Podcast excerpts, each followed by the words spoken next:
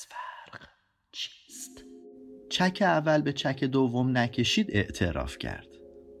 ما دوتا بودیم، من بودم و فرهاد. فرهاد نقاش بود، یعنی یه بوم و قلم داشت، میکوبون قلم رو روی بوم، البته حتما قبلش قلم رو تو رنگ میتابون تا ضربش به جا باشه و رنگ بزنه همون جایی که رنگ لازم داره. شلاقی میزد، طرح‌های گنگی میکشید که با رنگ‌ها جهت دهی میشد. باید قفل میکردی رو کارش تا بفهمی. تو دیدی نقشی را که از نقاش بگریزد؟ کارش این بود، نقاشیشو در بند خودش میکرد. البته که نقاشی از نقاش فرار نمیکرد، چون چهره کاریزماتیکی داشت، هنرمند هم بود، حرفی از حیطه تخصصش داشت و میتونست خوب ادا کنه. موفق بود. خلاصه که همه چیزش به همه چیزش می اومد.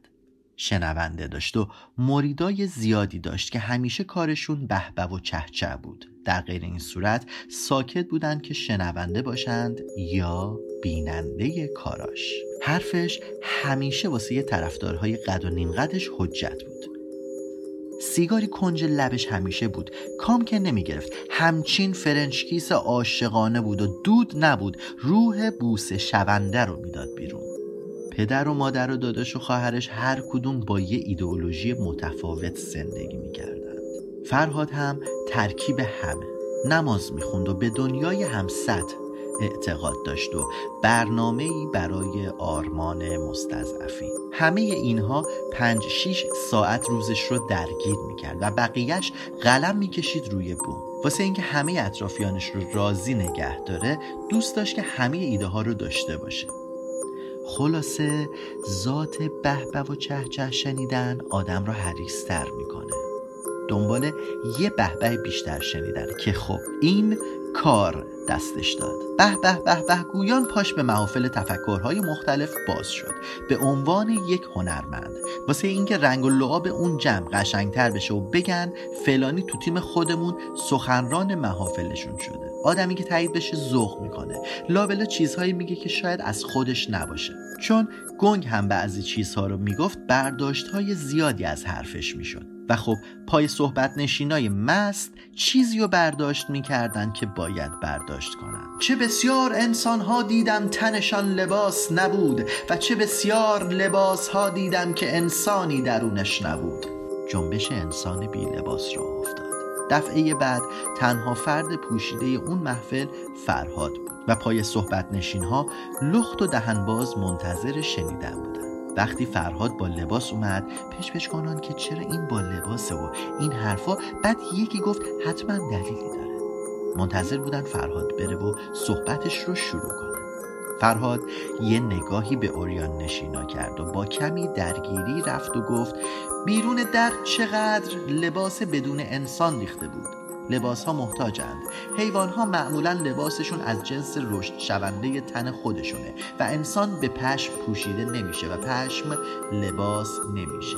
صحبتش ادامه پیدا کرد و گفت آنها از فهمیدن تو میترسند، از گاو که گنده تر نمیشوی میدوشند، از اسب که دونده تر نمیشوی سوارت میشوند و از خر که قوی تر نمیشوی بارت میکنند. آنها از فهمیدن تو میترسند. از فردا همشون خودشون رو به نفهمیدن زدند. نه اینکه آدم‌های فهمیده‌ای باشن که به این درک رسیده باشن، نه، فقط فهمیدن که باید نفهم باشن. یعنی مد شد بینشون. صحبت‌های فرهاد در گنگ بودن مسیر مشخصی نداشت و فرهاد به خاطر این جریان سعی کرد آروم آروم فاصله بگیره، ولی خب فکر و حرف عین دونه میمونه. خلاصه وقتی که بیفته توی خاک و ریشه بدونه نهالش سبز میشه. مسلکی شکل گرفت به نام جامه کنان نفهم. پیشواشون فرجانف که همون مخفف فرهاد جامه کن نفهم.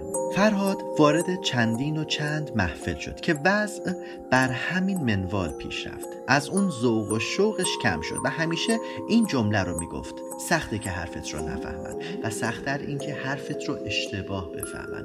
حالا میفهمم که خدا چه زجری میکشه وقتی این همه آدم حرفش رو که نفهمیدن هیچ، اشتباهی هم فهمیدن. رفت و پستو و بوم پشت بوم رنگ می‌پاشید. تصاویر گنگش به مرور واضح تر شد که با اولین دید متوجه تصویر اصلی بشه شد. ولی خب خودش ساکت تر و گنگ تر می شد. گنگی نه به خاطر حرف هایی که می زد. نه، فرهاد سالیان سال بود که حرف زدن رو کنار گذاشته بود. یعنی چطور بگم، انقدر زایش های محافلی که می رفت زیاد شد که اون زایش ها فرهاد رو مؤاخذه می کردند و گیر می دادن بهش. فاد که سعی اندر فساحت می کند، چهره دل را جراحت می کند، رو زبان را در دهان محبوس دار و از خلایق خیش را مأیوس دار. زبان فرهاد رو زایش محفل های خودش شبیه از شبها بریدند. فرهاد ساکت بود چون نمیتونست حرف بزنه. گنگ بود چون زبان بیان نداشت. تنها چیزهایی که داشت دست و فکر با قلم و بوم و رنگ. فرهاد خیلی وقت واضح خب میکشت. تو بگو ببینم نقش تو چیه؟ من فرهادم. اگه فرهادی پس چطور حرف میزنی؟ خودم هر روز دو بار خودم هر روز دو بار شک اعتراف شک دو جوابش شک از ترس و اعتراف.